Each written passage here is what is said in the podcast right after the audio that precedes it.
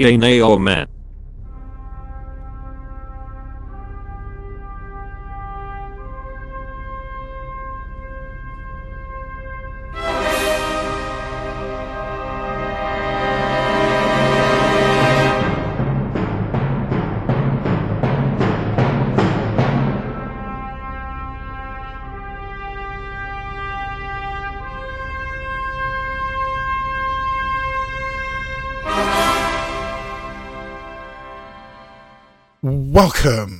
To another episode of Yay, Nay, or Meh, presented by the Raw Footage Podcast.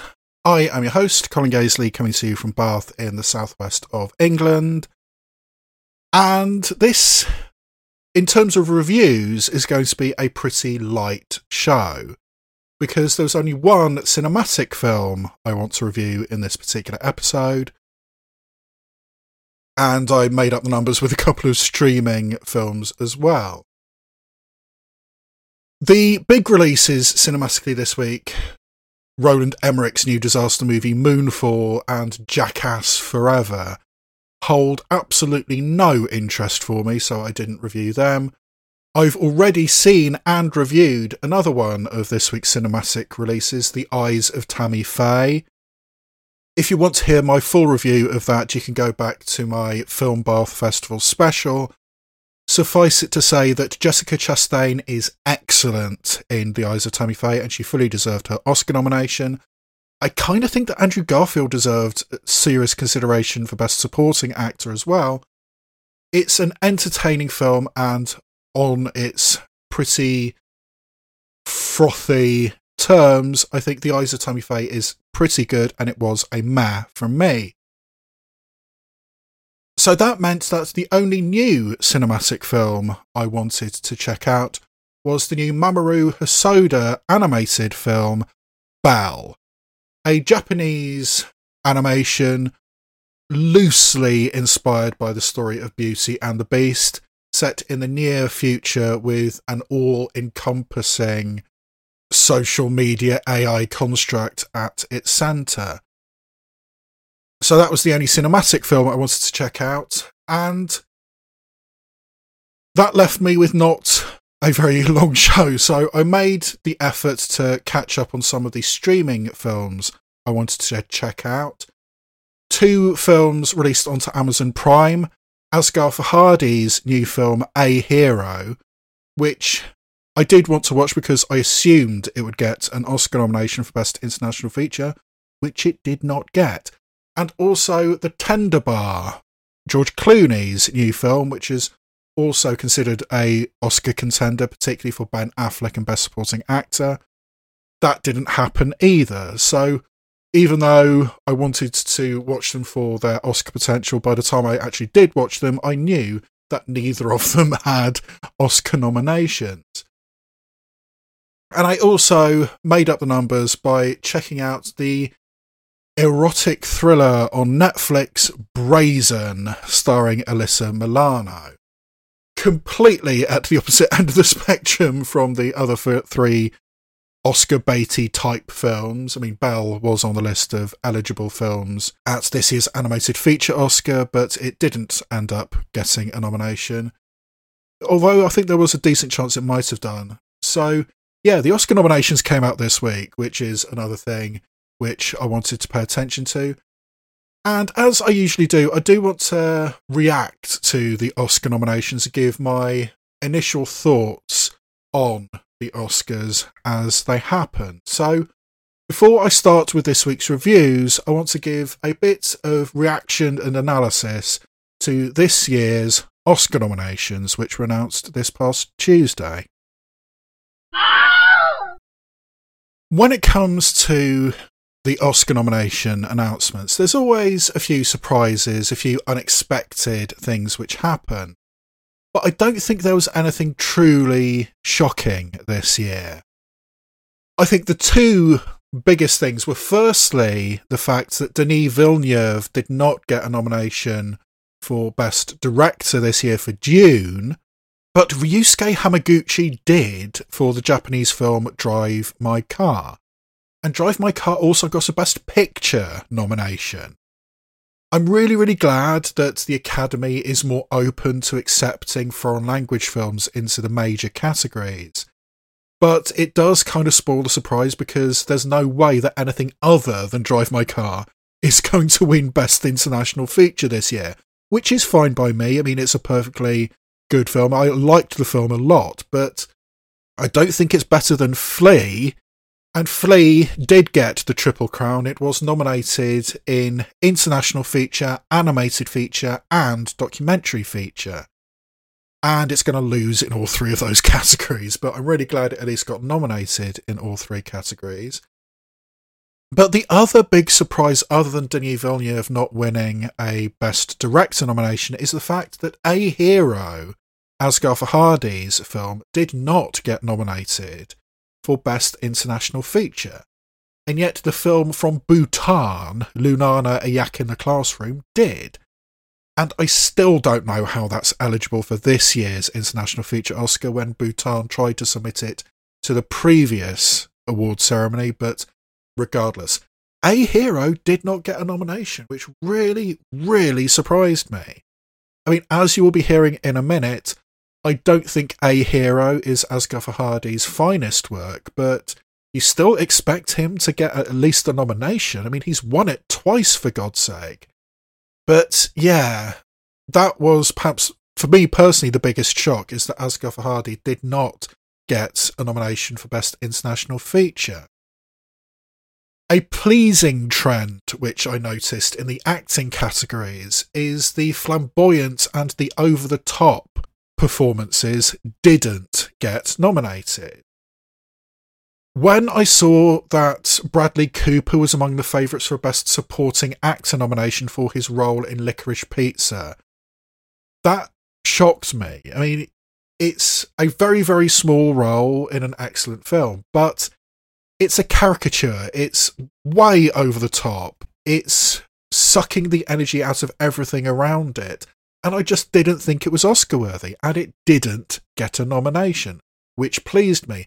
And also, in the similar category of a very flamboyant performance in an otherwise understated film, is Jared Leto in House of Gucci, which did not get nominated and I'm pleased about that as well because similarly, it's a cartoonish, clownish performance, and I don't think it was Oscar worthy. And from the same film, Lady Gaga did not get an Oscar nomination for Best Actress, which I think I would have been more okay with Lady Gaga getting an Oscar nomination for Best Actress. I think she was very good in House of Gucci but it was a little bit over the top, a little bit flamboyant, and I don't think it would be one of my personal nominations. So, yeah, the Academy did shy away from the demonstrative acting performances which they on occasion have gone for there were some disappointments in the acting categories. It really, really disappoints me that Ruth Negga did not get a Best Supporting Actress nomination for Passing. I think that's not entirely surprising, but disappointing. And in the same category, Judi Dench getting a nomination for Best Supporting Actress for Belfast rather than Caitríona Balfe.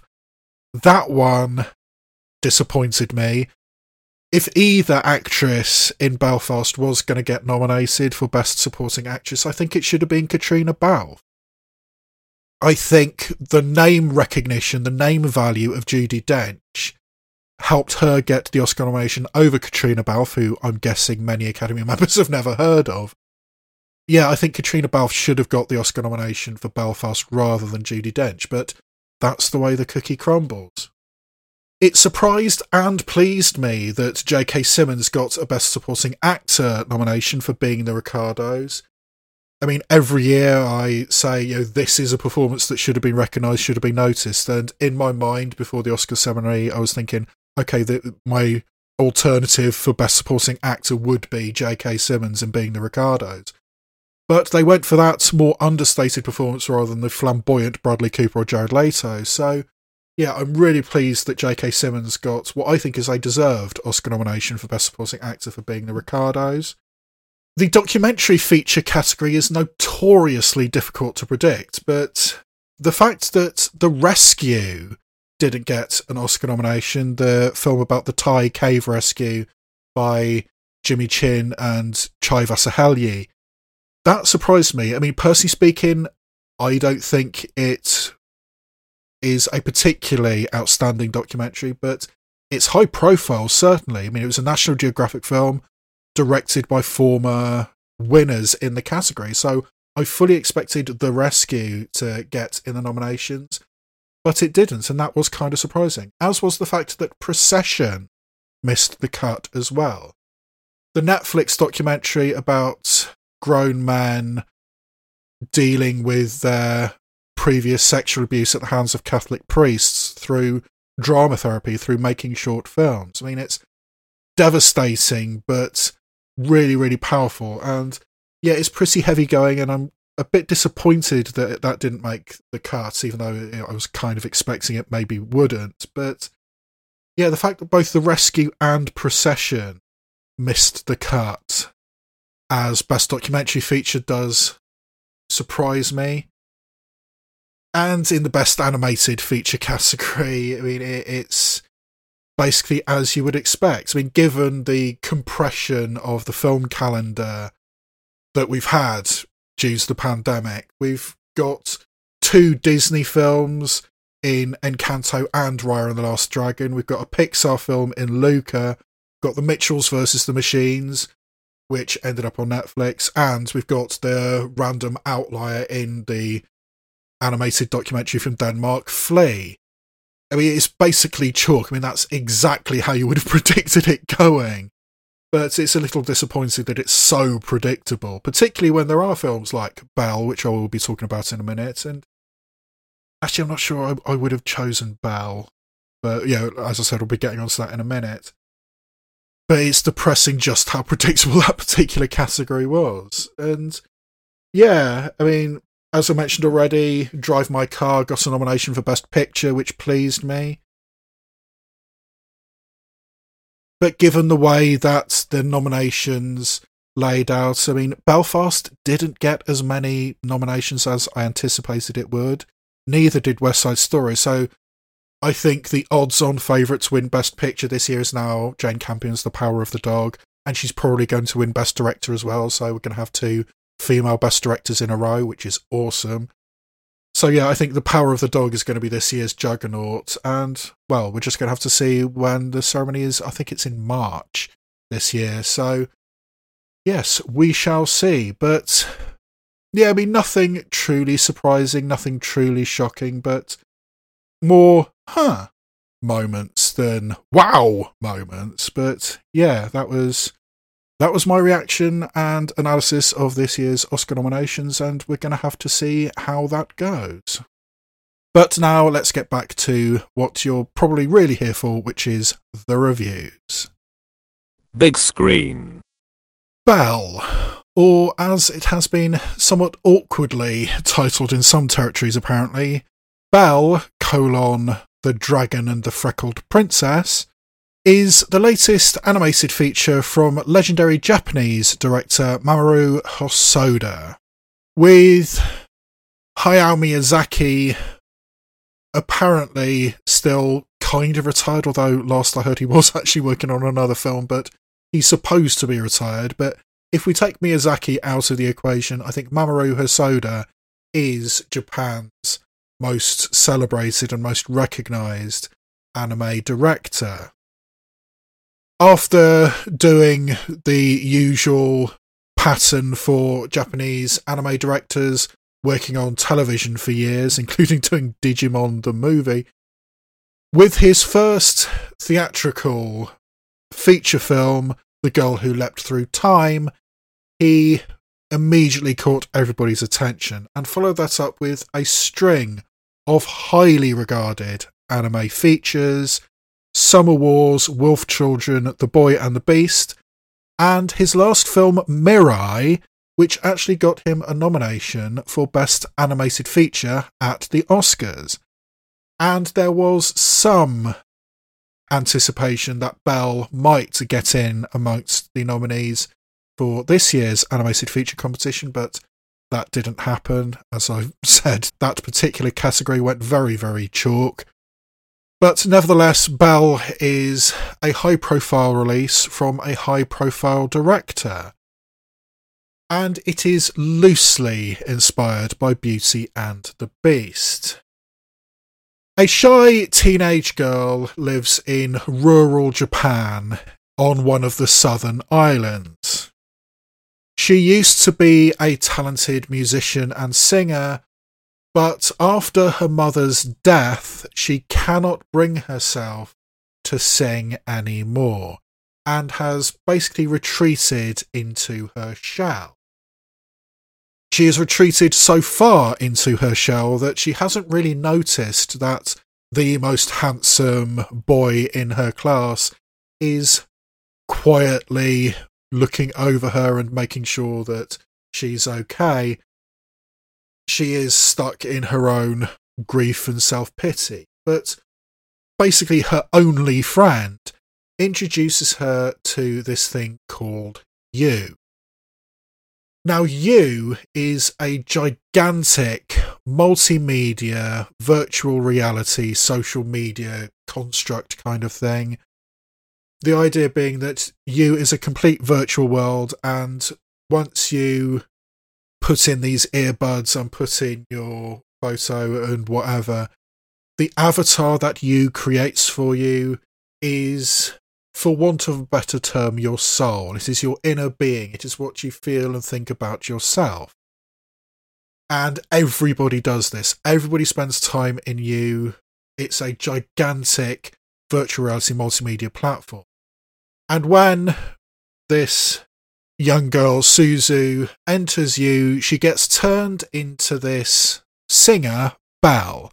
And in the virtual world where she is what she considers pretty enough, with elaborate costumes and elaborate staging, she instantly becomes a gigantic star in you, and everybody is talking about Belle. Who is Belle? Why does she want to keep her identity a secret? The mystery surrounding who Belle is is part of her mystique, part of her allure.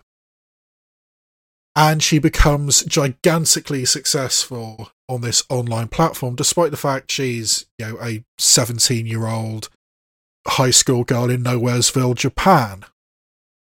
But as Belle becomes more and more popular, she starts overlapping with another major story which is going on in this U platform where a beast or a dragon, as it is described in the Japanese dub, starts causing chaos. I mean, he starts out in the fighting arenas and has such an impressive win loss record. I mean, the only times he's ever been beaten, he either gave up or got distracted. He's hugely successful in the fighting arena, but he started causing trouble outside the fighting arena, and some self appointed vigilantes are after the beast and want to expose him, want to kick him out of you, despite the fact it's supposed to be a completely open source, free environment. And feeling pity and sympathy for this beast who in her mind is being unfairly victimized, Suzu starts doing her own investigations and tries to work out who this beast is and can she help this beast. So, will this Belle find and comfort and care for this beast and protect him from the viciousness of the online world? And will in the real world she finally realise that the hunky boy in class is actually interested in her and has been interested in her for years. A very very typical setup for an anime. I mean not all that different from sing a bit of harmony which i saw last week but yeah Belle is quite excellent. The animation style is a very striking blending of the CG and the 2D style. The online world of you is overwhelming in a visual sense. I mean, it's just so vast and it has so many things in it, so many different avatars, so many different things to do. And the things that you can do online, the th- you know, be yourself, feel like yourself, look like yourself, you know, your inner self online. I mean, with this cripplingly shy 17 year old schoolgirl, suddenly she's a singer, and with this beast being this violent fighter in the arena, what is he going to like when we eventually see him in the real world? I mean, if that is the inner person you are, what does the outer person look like? I mean, it, it's really interesting me exploring a world. I mean, actually, similarly to Sing a Bit of Harmony last week, a world which is entirely dominated by this AI construct, this you world. Spending time, spending money, spending attention in this online world instead of being just a high school girl in southern Japan. I mean, and this is a really, really remote part of Japan. I mean, one of the early scenes we see Suzu leaving her house and she has to get on a bus journey, and there's a sign saying this bus journey will be closing down in the new year because she's the only one using it. And then she gets to get on a train, and as she gets on the train, there's only two people on the train. So she lives in the middle of nowhere, basically, and yet hasn't really noticed that this boy who she thinks, oh, he, we knew each other when we were small, and he pitied me after my mother died. And that's all there is to it, but he's always there. He's always making sure she's okay, even if he doesn't actually say anything. And yeah, of course, he's going to be attracted to you know the the high school president, you know the star saxophonist in the school band, the prettiest, the most vivacious. She's the one who everybody wants, and of course, this boy is going to be after her, and there's misunderstandings along the way. Of course, there are. But I mean, things are not as they seem, and eventually, there's a brilliant scene where there are four people, four of these high school kids in a room together, and revelation after revelation is made, and you know, it's one of those scenes we've seen hundreds of times before, if not thousands of times before, of somebody finally screwing up the courage and saying, I like you. But everybody in this scene is so awkward and so tongue tied that this scene takes minutes longer than you anticipate it doing, and it is adorable. It's a laugh out loud funny scene. I saw this the first opportunity I had in Bath, so it was a pretty full screen at the Odeon Cinema, and that was the one moment where everybody was laughing heartily at the awkwardness and the cuteness of this romantic scene, finally admitting, I've got a crush on you. Oh shit, I've got a crush on you too. I mean, that kind of thing. But yeah, I mean, the real life stuff of, you know, being awkward teenagers in a relatively remote part of Japan and the online stuff of being this global superstar of a singer and one of the things that I think is done very, very well in this film, Belle, is the representation and the visualization of this online world you. I mean, when you first get there, I mean, it's just a sea of avatars, just thousands of people just floating about, and you go to different places and do different things. But the comments that you achieve, I mean, people commenting on you, they manifest directly in front of you. So people commenting and basically being mean, being dickheads, as the vast majority of people online are, they're dickheads. They literally start drowning out people. I mean, if people, and noticeably female people, start sticking their necks out, start making comments, start making noise, they instantly get drowned out by these little speech bubbles, just pelting them and bombarding them and covering them and drowning them out. I mean, and that is, I thought, a perfect visual metaphor and a visualization of what happens online, particularly to women. And then there's all this speculation as to who this famous singer Belle actually is. and there's all wild conspiracy theories, which is actually cultivated by Suzu's best friend, who's you know a computer geek, you know, with uh, bob haircut and glasses, and she's kind of like a Pygmalion figure. You know, I am going to make this shy girl from southern Japan the biggest star on you, and I know how to do it. So this friend is basically manipulating you to make her friend famous, and she knows how to do it, and she feels power in doing that. And I think that was uh, an interesting aspect. I mean, I, I think that character's actually a little bit dangerous. And thinking about it, she doesn't really have a redemption by the end of the film. So, yeah, that was uh, a complicated character to have as your real life best friend. Is this somewhat manipulative, somewhat Pygmalion style figure to manipulate the world and make her friend famous and more confident? And when start things start falling apart, I mean, she actively starts encouraging, no, keep your secret, keep your secret, despite the fact that by this point, revealing her identity, being open, will help you know, the beast in his struggles. I mean, it, gets to some pretty dark places when it reveals what the beast actually is in the real world. And seeing that and seeing being honest and being open and not being this avatar, not being this pretty thing online. Just being human, just being open. That, I think, is a really powerful thing. And doing that herself to encourage another person who needs help, who desperately needs help to open up themselves, that is powerful stuff. And the scene in which that happens it's jaw dropping. It really, really is.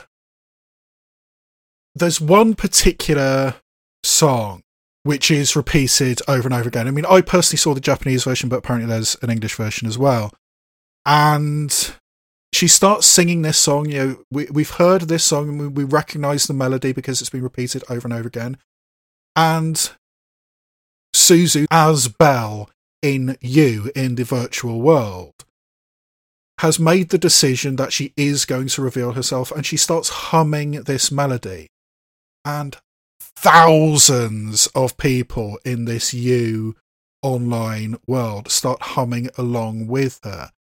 And it's breathtaking, it's jaw dropping. I mean, it, it's sort of like the, a tingly moment, very similar to the the much much more cheesy moment where everybody in Sing 2 last week started singing I still haven't found what I'm looking for. So here is the song which gets used in Belle, which I think is actually a very, very good song.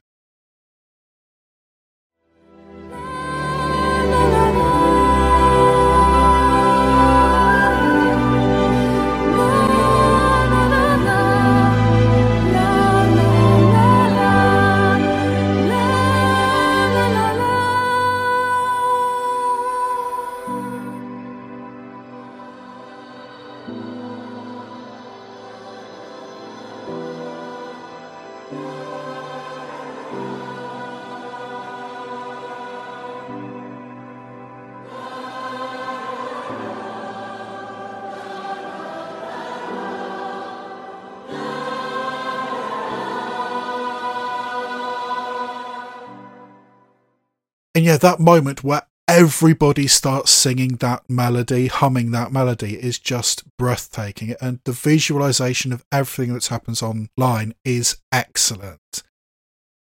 The visual style, the scale of this film, the heart that it has at the center of it. I mean, it, this film does approach some very, very complicated and necessary statements. These are things which need to be talked about and aren't talked about, particularly in animated features, at least not in Western animated features. But yeah, it's really, really good. I think the scale of Belle is impressive. The style of Belle is impressive. The story, I think is a little bit subpar. I mean, the real life interactions of Suzu and her classmates are very, very typical. And the linking of this story to the Beauty and the Beast story, I think, is a little bit thin, even though there is one particular scene which deliberately and specifically is evoking the ballroom scene, the dancing scene in the 1992 Disney Beauty and the Beast. It's not a mistake that that's a scene which happens in a ballroom, and it seems to me to be shot in exactly the same room. It's been quite a while since I've seen the animated Beauty and the Beast from Disney, but that is a scene which I think is deliberately and provocatively evoking the Disney Beauty and the Beast, the animated version. So it is there, but I don't think it's there enough. So, yeah, I think on a visual terms, on animation terms, it's excellent. On story terms, maybe a little flat. So for me, I do recommend Belle. I strongly recommend Belle, but for me, it's only a very, very high ma. Home movies. A Hero is the latest film from legendary Iranian director Asghar Farhadi, which rather surprisingly has ended up being released onto Amazon Prime Video. Asghar Farhadi has directed two films which have ended up winning the foreign language film Oscar, as it still was then A Separation and The Salesman. He's also won gold and silver bears at the Berlin Film Festival. This film, A Hero, has won the Grand Prix at Cannes, and Asghar Farhadi personally got nominated for Best Original Screenplay at the Oscars for A Separation. He really is one of world cinema's great directors. And it was just assumed, or at least I assumed, and I think a lot of people assumed, that his nomination for International Film Oscar this year was just going to be rubber stamped. But he didn't make the cut, which was, I think, personally, the biggest surprise of these Oscar nominations. But surprises like that do happen. This latest film, A Hero, stars Amir Jadidi as a man who is in jail for debt. He borrowed money to start a business, and his guarantor was his then brother in law. And when his business partner ran off with the money, his brother in law had to pay off the debt. Upset by this, and upset by the fact that Amir Jadidi split from his wife, the guarantor demanded the money back, which he cannot pay, and therefore Amir Jadidi has been in jail for several years. But he has a plan, he has a scheme. He thinks he has found a way to pay off some of the debt, and if he can persuade his ex brother in law, Mohsen Tanabandeh, to accept this partial repayment of the debt, maybe he can get out of jail and maybe he can connect with the woman he intends to marry, played by Sahar Goldust. So he manages to arrange for himself a two day pass out of jail where all of this is hopefully going to be sorted out. But things start getting complicated when the origin of this money he is possibly going to pay off part of his debt with comes into question. Unexpectedly, he becomes locally famous, and therefore people start really questioning what is going on, where this money came from, and what exactly is his relationship with this unmarried woman, Sahar Goldust. So can Amir Jadidi figure out what he's going to do with this money? Can he mollify his very angry creditor, Mohsen Tanabandeh? And can he reunite with his son, Saleh Karamai, who has a severe stammer? And will he manage to get his life back together? Asghar Farhadi tends to make films about the moral grey areas, the situations where there really is no easy answers. To this day, I think the script of A Separation is one of the most intricate, dense, complicated, emotionally films I've ever seen. I mean, there are no good answers and no easy solutions in A Separation everybody is trying to do the right thing and just making everybody else miserable in that film. And it's really, really complicated, really dense, and really, really well done. And that tends to be what Asghar Farhadi is so good at the moral grey areas, the quandaries, the quagmires that he is in, or he creates. And A Hero has a lot of that but personally speaking, I think the focus of this latest film, A Hero, is a little bit different. I think the primary focus of this particular film is the way that, for some people in some situations, honour and dignity matters more than truth or personal gain. How people perceive you, what people think of you, is much more important than any notion of truth or justice.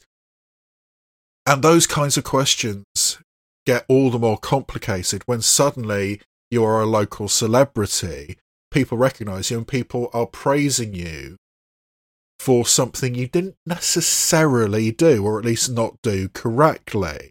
So the idea of being famous and the idea of being in the spotlight becomes appealing, and that makes everything all the more complicated.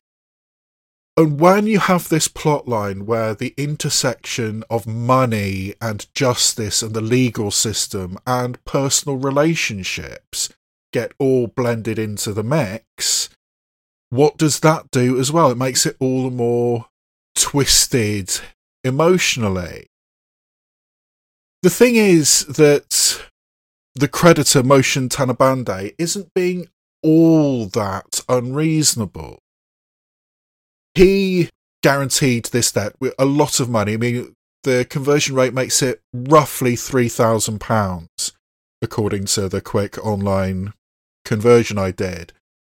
So, this not particularly wealthy man is down £3,000. His daughter who is actually played by Asghar Farhadi's daughter, Sarina Farhadi. But his daughter no longer has a dowry, and his sister, Mohsen Tanabandeh's sister, has also been dumped by Amir Jadidi. And as throughout the course of the film it becomes more and more apparent that something is going on between Amir Jadidi and this random woman, Sahar Goldust, why should I forgive some of this debt so you can just go off with this other woman. And, you know, it's not all that unreasonable. I mean, yes, he's being a little bit too much of a dick about it, but it's not particularly unreasonable. But at the same time, I think one of the major motivations for Mohsen Tanabandeh is petty vindictiveness, and that is somewhat valid as well. So, yeah, I mean, this idea of personal life, personal relationships, and finance, and truth and justice, all of them having slightly different things pulling you in slightly different directions. It creates some really complicated situations, and eventually, Amir Jadidi makes a decision which is very, very questionable. I mean, most of the decisions that Amir Jadidi makes. I mean, basically all of the decisions that Amir Jadidi makes are reasonable, they're understandable. It's just a series of believable and understandable events which end up that it looks like Amir Jadidi is a scheming con man. And he just cannot abide the idea that anybody thinks he's less than honest, particularly now he's this local celebrity. So he makes a decision, and the cover up is always worse than the crime. And that sends off an entirely different line of dominoes falling. And everybody has their, their own agendas, and everybody's influence on this situation is fascinating. Amir Jadidi has his agenda. His potential fiancee, Sahar Goldust, has her agenda. The prison authorities have their agenda, I mean, because they get involved in this very, very quickly. Mohsen Tanabandeh, the creditor, has his agenda. To some degree, Mohsen Tanabandeh's daughter, Sarina Farhadi, has her own agenda as well. So there's all different directions that this gets pulled in. And it becomes really complicated and really fascinating. And I do like the way that even though Asghar Farhadi is a filmmaker who is working within the Iranian system and the restrictive censorship of the Iranian authorities, unlike filmmakers who have fallen afoul of the Iranian authorities like Jafar Panahi, Mohammad Rasoulof, and the poet and documentarian Baktash Abtin, who died of COVID whilst imprisoned by the Iranian security services. Asghar Farhadi works within the Iranian system and yet still manages to make very pertinent, very salient points like Sahar Goldust, even though she's 37 years old, cannot get permission to marry the man she loves without the approval of her brother, who is the head of her household. The fact that Amir Jadidi is in prison solely for debt is also very pertinent, and part of the reason why the prison authorities want to get involved is they want some good publicity because another prisoner who was in prison for debt and spent six years in prison for debt recently committed suicide. So they want a feel good story to distract from that. The very fact that in Iran you can still be sent to prison for debt, solely for debt. I mean, that hasn't really happened in the UK since the 1869 Debtors Act. And being imprisoned solely for debt is against not one but two UN declarations of human rights. So I think Asghar Farhadi, in small and subtle ways, is making political points, but making them in a way which can get past the Iranian authorities. And yeah, I think this is, in general, a good film. I mean, as I mentioned a little bit earlier, I don't think this is one of Asghar Farhadi's best. But Asghar Farhadi is such a stellar filmmaker that a mildly subpar film from Asghar Farhadi is still so much better than basically any other filmmaker out there. I mean, I honestly have not seen enough of the international film Oscar contenders this year to make a full judgment, but I think I would probably include a hero in my list of nominees because he has made a film about honor, responsibility, humiliation, family obligation, pride, and fame and celebrity. So, yeah, he's made a really fascinating film. And while that is interesting, I don't think it's quite as interesting as what Asghar Farhadi often provides us, which is these intricate, dense moral questions. I mean, the morality of this whole thing is not quite to the forefront as in many of Hardy's films. I think this is just a series of unfortunate and somewhat unlikely events which end up with this one man making bad decisions or being tempted to make bad decisions. So I don't think it's quite up to the usual standards of Asghar Farhadi, but that's still very, very good. And for me, a hero available on Amazon Prime Video is a very, very high ma. Also released onto Amazon Prime Video is another mildly Oscar basy film that became a potentially serious Oscar contender when Ben Affleck got nominated for a SAG Award for Best Supporting Actor. The Tender Bar. Directed by George Clooney and based on the memoir by J.R. Moehringer. This is the story of a young boy, J.R., initially played by Daniel Ranieri,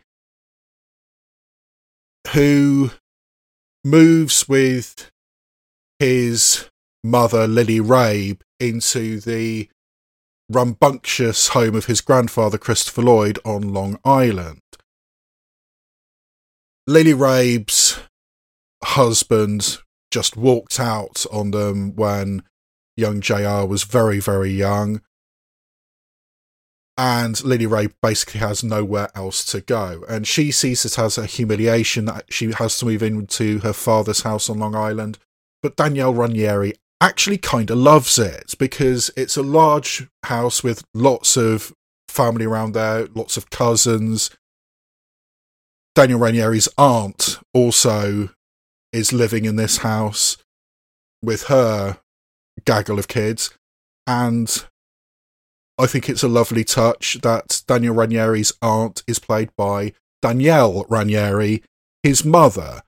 I mean, she's going to be on set anyway. You may as well give her a small role. I mean, I'm not sure that Aunt actually has any lines of dialogue, or if she does, they're not very much. But yeah, Danielle Ranieri is actually a teacher, but she's in this film anyway. But anyway, Daniel Ranieri is growing up in this large house on Long Island, and his only true father figure is his uncle Charlie, played by Ben Affleck, who runs a nearby bar. So young Daniel Ranieri grows up and learns life lessons from his Uncle Charlie and tries to deal with his almost entirely absent father and tries to live his life until eventually growing up to be Tye Sheridan. And from a very, very early age, his mother, Lily Rabe, has insisted that you, you're smart, so you are going to go to Yale Law School. That is the only option for you. You have to go to Yale Law School.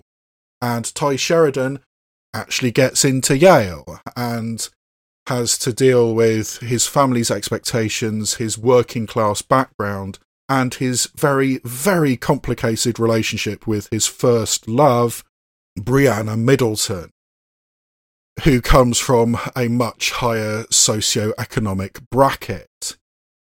So JR has to deal with Yale and has to deal with his large, rambunctious family and the expectations of his family and his personal expectations of becoming a writer and all the time spending time with his uncle Charlie in this bar on Long Island. So, this kind of memoir has become rather popular, and adaptations of this kind of memoir have become rather popular. I mean, only last year we had Hillbilly Elegy, which is a not dissimilar story. And I think I can say about The Tender Bar almost exactly the same as I can say about Hillbilly Elegy. I mean, it's an interesting enough story, I guess, but do we really need to see it? I mean, I don't know if this is just my personal taste or if this is a truism of Hollywood or media at large, but I just don't feel the need to explore this kind of story all too deeply. I mean, yes, it's good that he you know dealt with his father issues and had this one positive male role model in his life arguably two with Christopher Lloyd, but he's playing it off a bit more eccentric. I mean, that's what Christopher Lloyd does. But having Ben Affleck as this father figure, and from an early age giving advice on masculine responsibility and what being a man means, that is equal parts sleazy and sensible. It has something to it. I mean, it has kind of a philosophy of life, I guess, but still, ultimately, this is a film about somebody else's daddy issues. And I mean, the literalization of the absent father is very pronounced in this film. I mean, this is, I'm assuming, the truth, but young Daniel Ranieri's father is a radio DJ, Max Martini, who is only ever referred to as the voice. I mean, that's his radio DJ persona. So he is only ever the voice. And there's early scenes where young Daniel Ranieri, who's actually very good in the film, starts talking back to the radio. And whenever the voice comes on on the radio, it immediately gets turned off. I mean, actually, there's an early scene where Daniel Ranieri's aunt, played by his mother, when the voice comes on the radio, she just pushes the radio off the shelf and breaks the radio. So the literalization that the boy's father is only ever the voice, I think is is very pointed. And there's kind of a heartfelt scene where the middle school teacher is organizing a father son breakfast you know, to get to know all your classmates and all your classmates' parents. And the only kid who doesn't have a father in a 1970s, late 1970s, early 1980s classroom, the only person who doesn't have a father is Daniel Ranieri, and that I don't buy for a second. But yeah, I mean, the absence of the father and the substitution of the father figure with this somewhat inappropriate father figure in Ben Affleck is the cornerstone of this film. Although, having said that, I think Ben Affleck actually creates a really interesting character, and I do think this is the best role I've seen from Ben Affleck for quite some time. I mean, his role in The Last Duel was very good, but reasonably small. But here in The Tender Bar, he is a mixture of mildly sleazy bartender, but he's actually rather clever. He's a self taught polymath. His bar is called the Dickens, so one of the pieces of decor in this bar is loads and loads of books.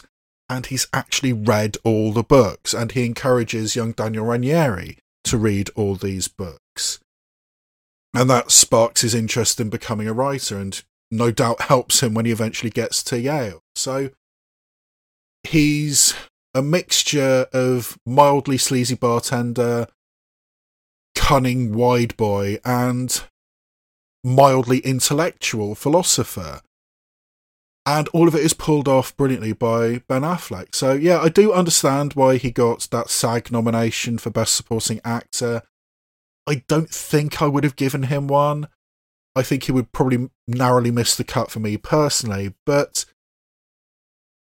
yeah, it, it's a situation where, yes, it's fine, it's fascinating, but do we need to see this story as an audience at large?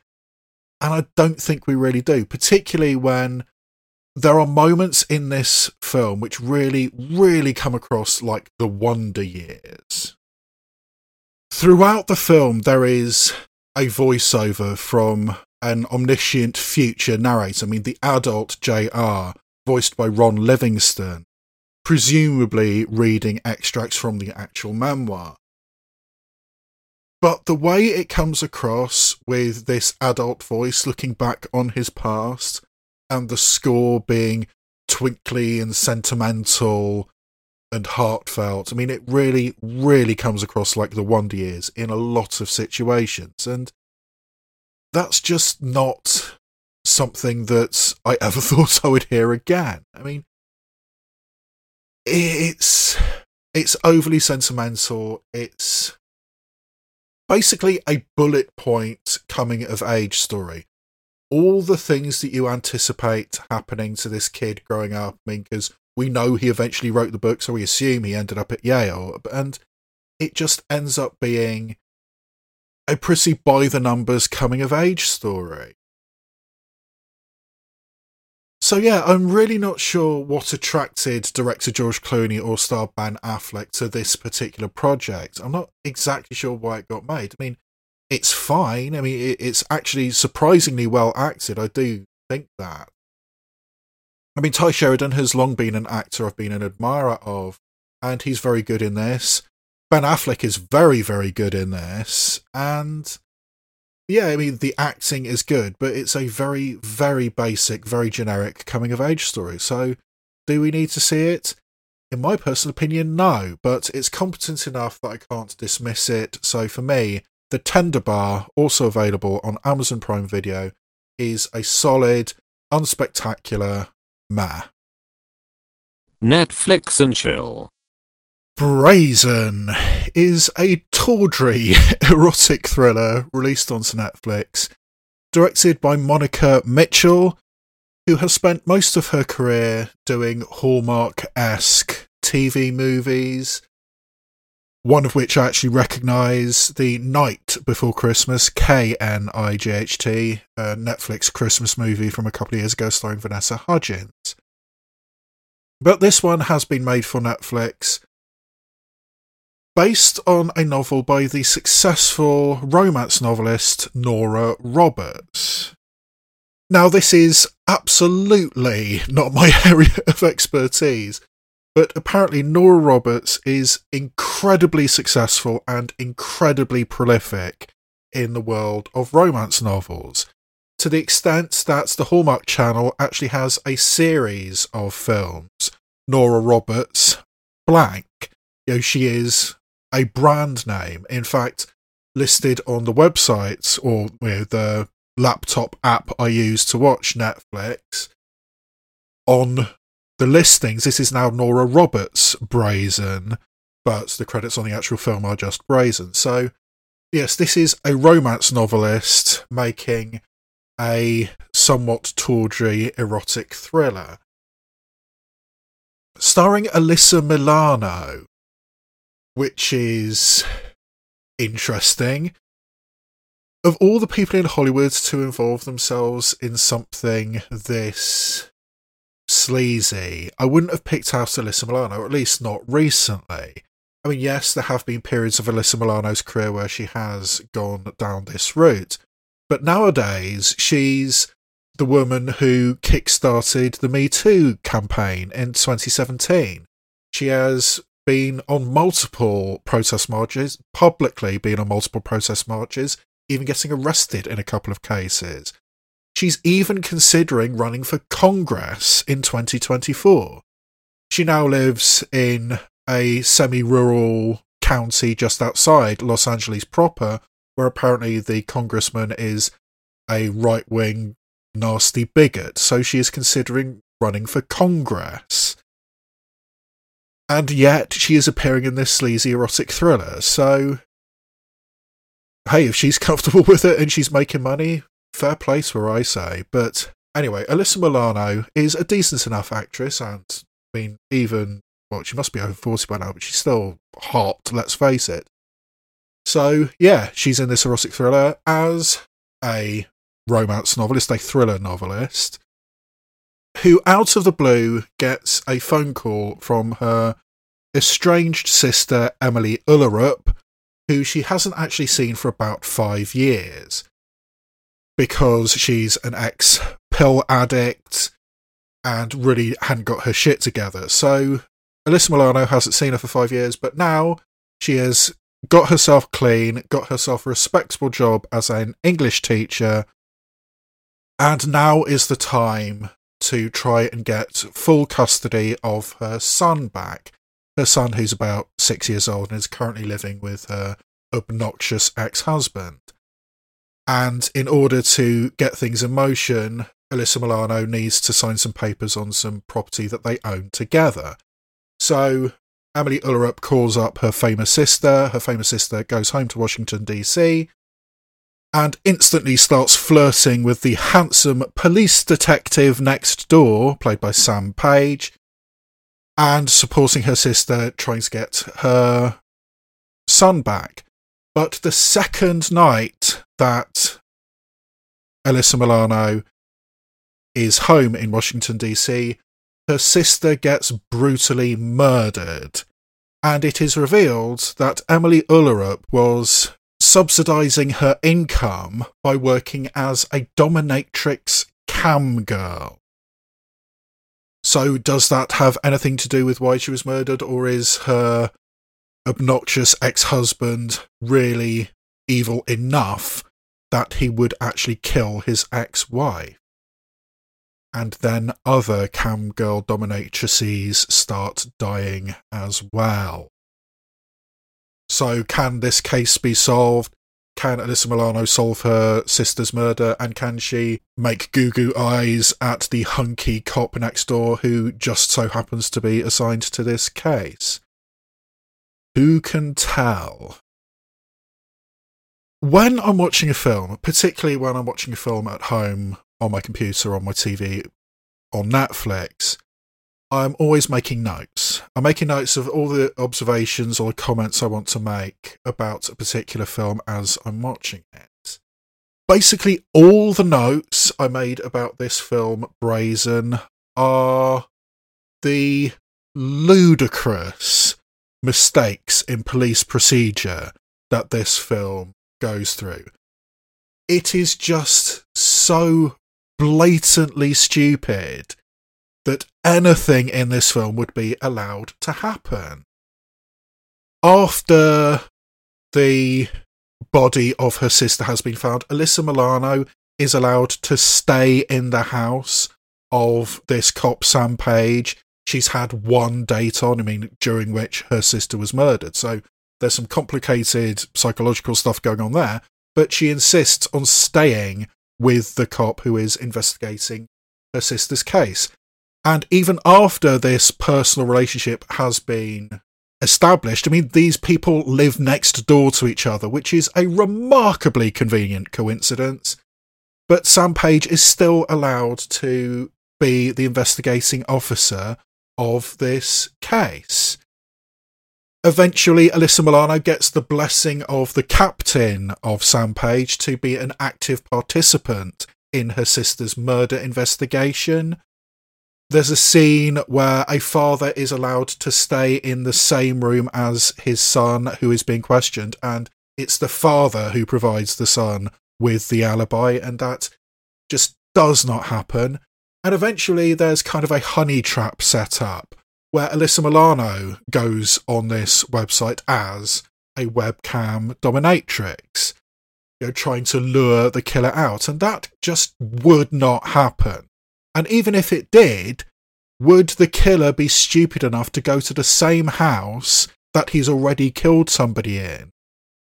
Simply to kill the new Desiree, the you know, the new dominatrix who is doing that gimmick. At every point, there's just no regard at all for police procedure. It's just really, really lazy writing to allow for Alyssa Milano and Sam Page to have this smoulderingly intense relationship with each other. Ooh, he's hot. Ooh, she's hotter. And you know, right from the first meeting, you can see, ooh, sexual tension a go go. And yeah, okay, fine. I can buy the coincidence that a cop happens to live next door and he's an excellent cop. I mean, but there's also some really, really lazy writing. The first scene we are introduced to Sam Page, he stops a convenience store robbery. He just happens to be buying coffee for him and his partner, and a guy walks in with a gun, and of course he arrests the guy. And this is how we are introduced to Sam Page. It's just really, really lazy writing. I mean, time and again, there's expositionary dialogue, the type of lazy writing where both people in the scene know the information they are saying, but they need to say it to each other because we as an audience need to know it. I mean, it's just very, very perfunctory, very simple, blunt dialogue.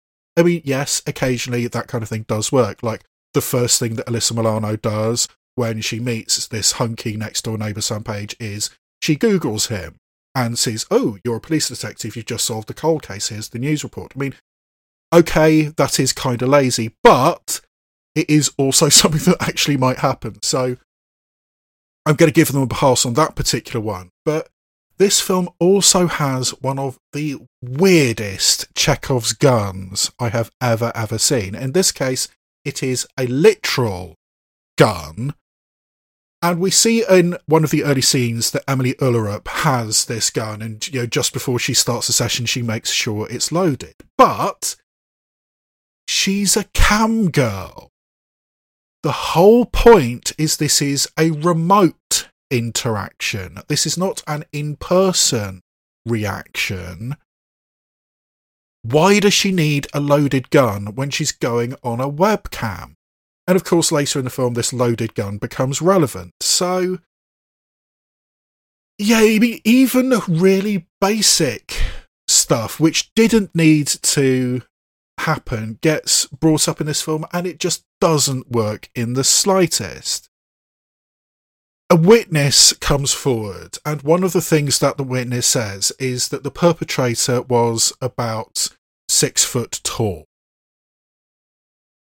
And this means that they immediately go round to one of Emilie Ullerup's English students at this prestigious school, played by Daniel Diemer. Uh, Daniel Diemer, who was excellent in the half of it a couple of years ago, the really excellent queer Cyrano de Bergerac story. Oh, and there's you know a new Cyrano coming out. But anyway, Daniel Diemer, good actor in the half of it, and he's in this as well. But Daniel Diemer is a full six foot three and towers over everybody in this cast. So when part of the descriptor is he's six foot and they go around and arrest Daniel Diemer, that's just bad police work. I, it's just so, so silly and it, it, seems basically set up that Alyssa Milano acts as this honey trap at the end, act, you know, getting up in you know fetish gear in a tight PVC pencil skirt, and, and it's actually a plot point that she expects somebody to come around and confront her. I mean, that's the whole point. I mean, even after all the police have wrapped up and said, okay, we know who it is. We're going to go off and arrest him. We're just going to shut down all the cameras now. But she apparently knows that this guy is going to come to her. And by the way, when the person who en- ends up being is the person who early in the film has been very, very jittery, and his very first interaction with Alyssa Milano is, Hey, do you know that the janitor at, at the school was acting really creepy and had an argument, so maybe you should go and look at him for a while. I mean, when your first reaction the first time you talk to somebody is to put somebody else in the frame, that's a red flag. And being very, very jittery throughout the entire course of the film, I thought, oh, he's so jittery, he must be a red herring. But nope, he's the guy. But anyway, Alyssa Milano apparently expects this guy to be, you know, confronting her at a certain point. And yet, when there's every chance that this guy will come into this small room, you know, this dungeon, for want of a better term, that Alyssa Milano is in, and she's still wearing the vinyl pencil skirt, and her movements are severely restricted. That just doesn't make sense. I mean, if you anticipate somebody coming around and confronting you, even if you don't want to, you know, get into sweats or anything, at least get into a less tight skirt. If you want to you know, be able to run away from your attacker, wearing a vinyl pencil skirt is not the best move. I mean, that was just silly. But I think that's basically the purpose of this film is to allow Alyssa Milano to have a, a, montage of her acting as an online dominatrix. So she's trying to lure out this killer.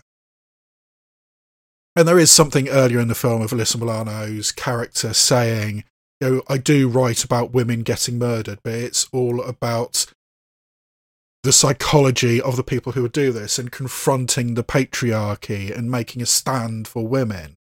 And I'm sure that's what Alyssa Milano, the actress, was intrigued by, and maybe even what Nora Roberts, the original author, was trying to say.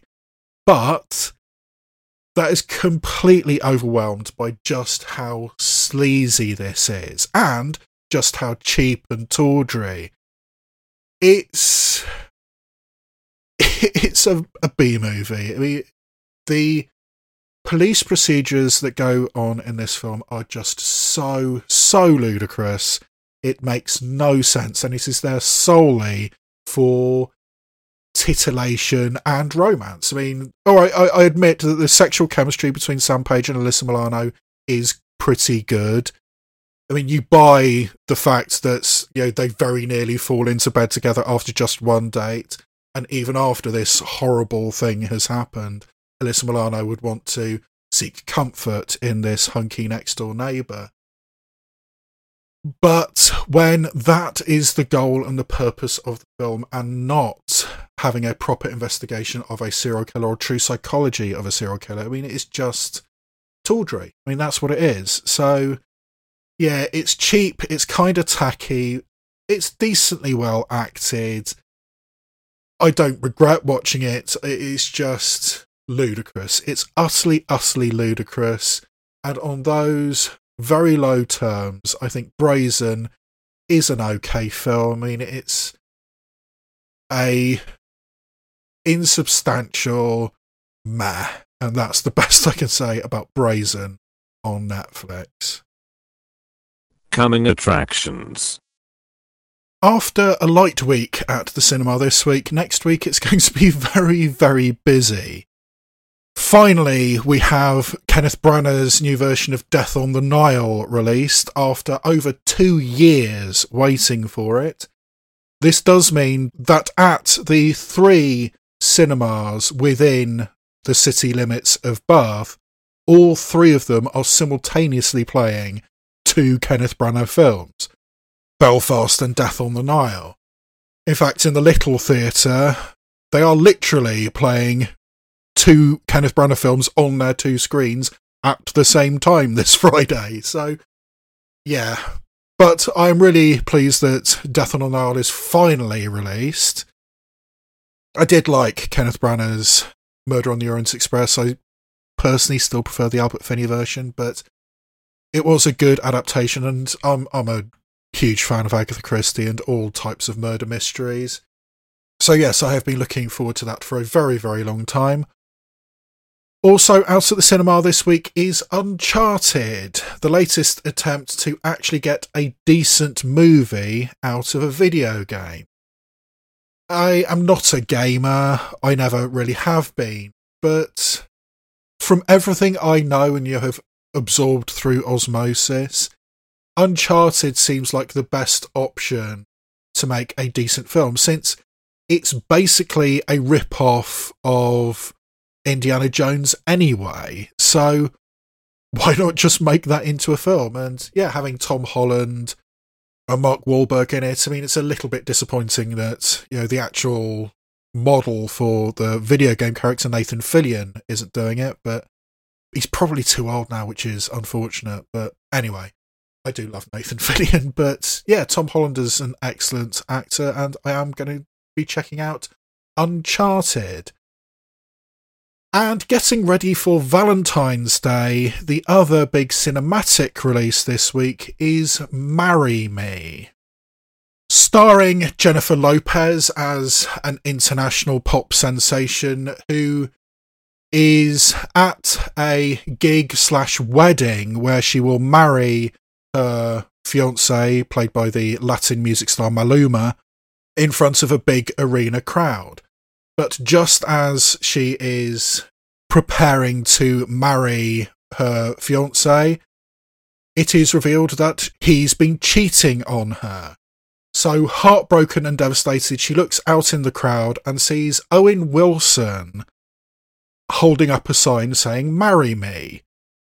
Now, Owen Wilson is only there to support his daughter. He just got handed the sign by a random stranger, so he has no idea who this person is. I mean, other than, you know, she's famous and his daughter loves her. So he, you know, sympathetically says, okay, I will marry you. So in front of millions of people watching around the world and thousands of people in this arena, Owen Wilson and Jennifer Lopez, he, a geeky teacher, she, an international pop superstar, get married. And oh this is just going to be a major convenience. We'll just do it for the publicity won't we? We don't we won't actually fall in love with each other at all will we? Of course we won't. This isn't a romantic comedy that's being released on valentine's day at all. Yeah, but it still seems like a decent enough idea. So, yeah, I do want to check out Marry Me.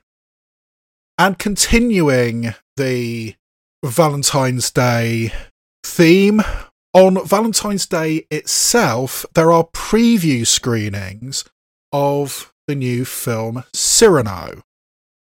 It's a musical with original songs by the band The National, who I'm a big, big fan of, and starring Peter Dinklage as Cyrano, a person who hides away and writes beautiful letters so that his friend can seduce the girl he loves. I mean, it's been done so many times. The half of it, which I mentioned a bit earlier, Roxanne, the Steve Martin film from ages ago, and of course the Gerard Depardieu version in late 80s, early 90s that was.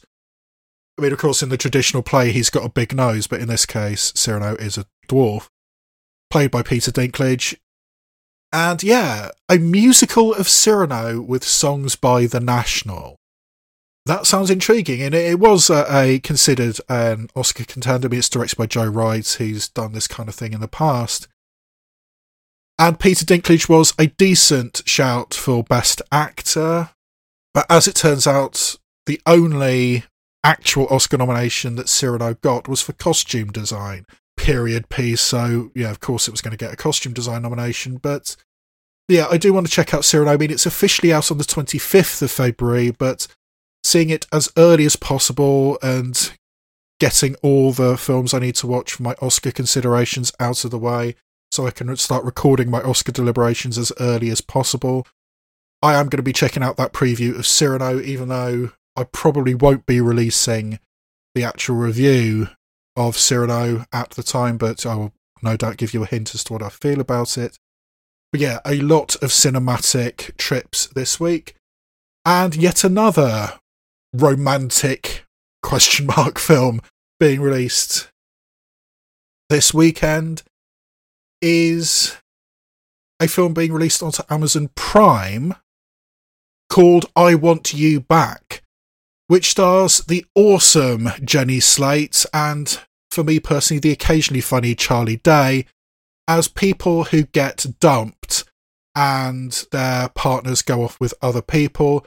They meet up and commiserate with each other and say, yeah, we will be our support structure getting through this breakup. And then the idea comes up, well, why don't we just break up our partner's new relationship so we can get back into their good graces? That's a good idea, isn't it? And yeah, kind of an anti-romantic comedy, I guess. And yeah, I love, love, love Jenny Slate. So anything that's got her in it, I'm there for. And yeah, I Want You Back sounds intriguing. So I do want to check that out on Amazon Prime Video. On Netflix this week, there is actually the first time in a long time I am genuinely excited about something that's coming up on Netflix. Over recent years, it has become increasingly common for very famous, very big name directors to accept the Netflix dollar and make films for Netflix. Martin Scorsese, Steven Soderbergh, Bong Joon Ho before he made Parasite, Alfonso Cuaron, Spike Lee, and Noah Baumbach, amongst many others. But the latest big name director to accept the Netflix dollar is Jean Pierre Jeunet, the director of Delicatessen, of Amelie, of The City of Lost Children, a true visionary of European cinema, who hasn't made a film in quite some time, or at least not one that got widely distributed. But Jean Pierre Jeunet has made a film for Netflix. And judging by the trailer, he's right back to his visually inventive best. It's called Big Bug and is set in a hyper stylized future world, which looks more like the Jetsons than anything, where basically everything is done by AIs. And then the AIs start rebelling, and a group of humans is trapped inside a house together by the well meaning AIs who don't want their masters to be killed by the rampaging AIs. So, a bunch of people stuck in a house with an AI rebellion going on just outside, with the wild, colourful visual invention of Jean Pierre Jeunet going on outside. And that sounds awesome. So, I am desperate to see Big Bug by Jean Pierre Jeunet. I am really, really looking forward to that one.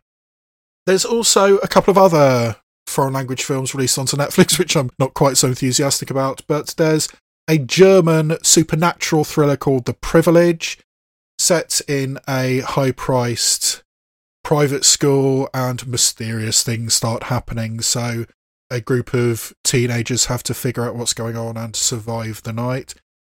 Could be just a cheesy horror, but it looks intriguing enough, so that has been added to the list as has a Korean film called Love and Leashes about a young man who works in an office in Korea and is basically the only male presence on his particular floor and is somewhat fawned over by his female colleagues. But one day, one of his female colleagues accidentally opens a parcel that was meant for him and realizes that this young man is into BDSM. So, these two co workers start a BDSM relationship. And there are many, many different ways that that kind of scenario could go, and I'm intrigued to see which one it is. I mean, a couple of years ago, the Finnish film Dogs Don't Wear Pants, I think, was a brilliant portrayal of a BDSM relationship. We've had bad ones like the Fifty Shades movies, not that I've ever seen them, but I don't want to, having read the books or at least glossed over them.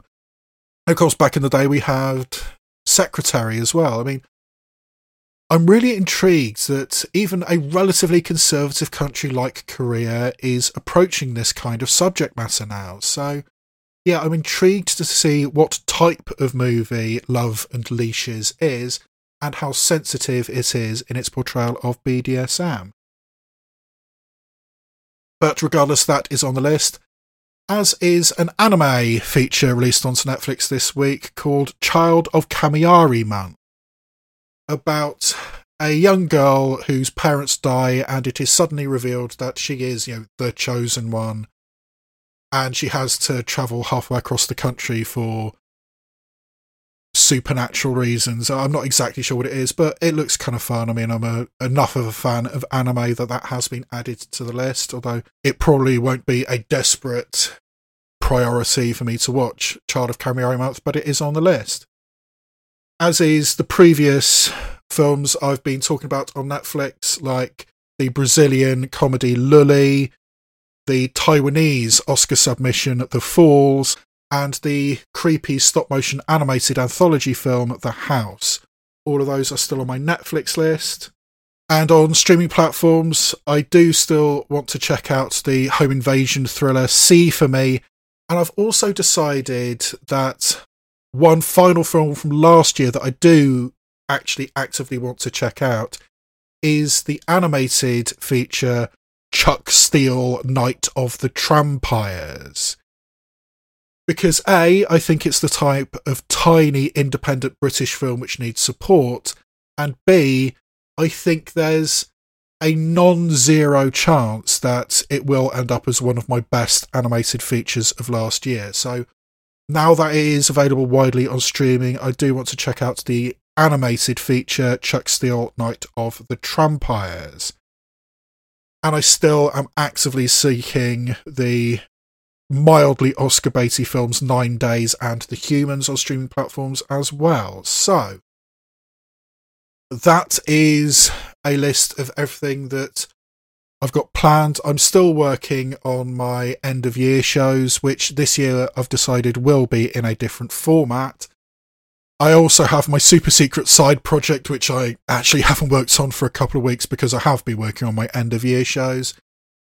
And sooner or later, I will also have to do my Oscar preview as well, particularly now the Oscar nominations are out. looking at my little spreadsheet, I don't actually have a great deal left to do for that. Not a great deal of films I need to catch up on. So, yeah, that will actually probably be coming sooner rather than later, as soon as I get all the other stuff out of the way. I mean, I've got so much stuff to do, but hopefully it will be entertaining for you, my loyal listeners. So, all that remains for me to say is this has been Yay, Nay, or Ma, presented by the Raw Footage Podcast. I've been your host, Colin Gaisley from Bath in the southwest of England. Email is rawfootagepodcast at gmail.com, or you can tweet me at rawfootagepod. And I'll see you next time where I shine a light on cinema, both obvious and obscure.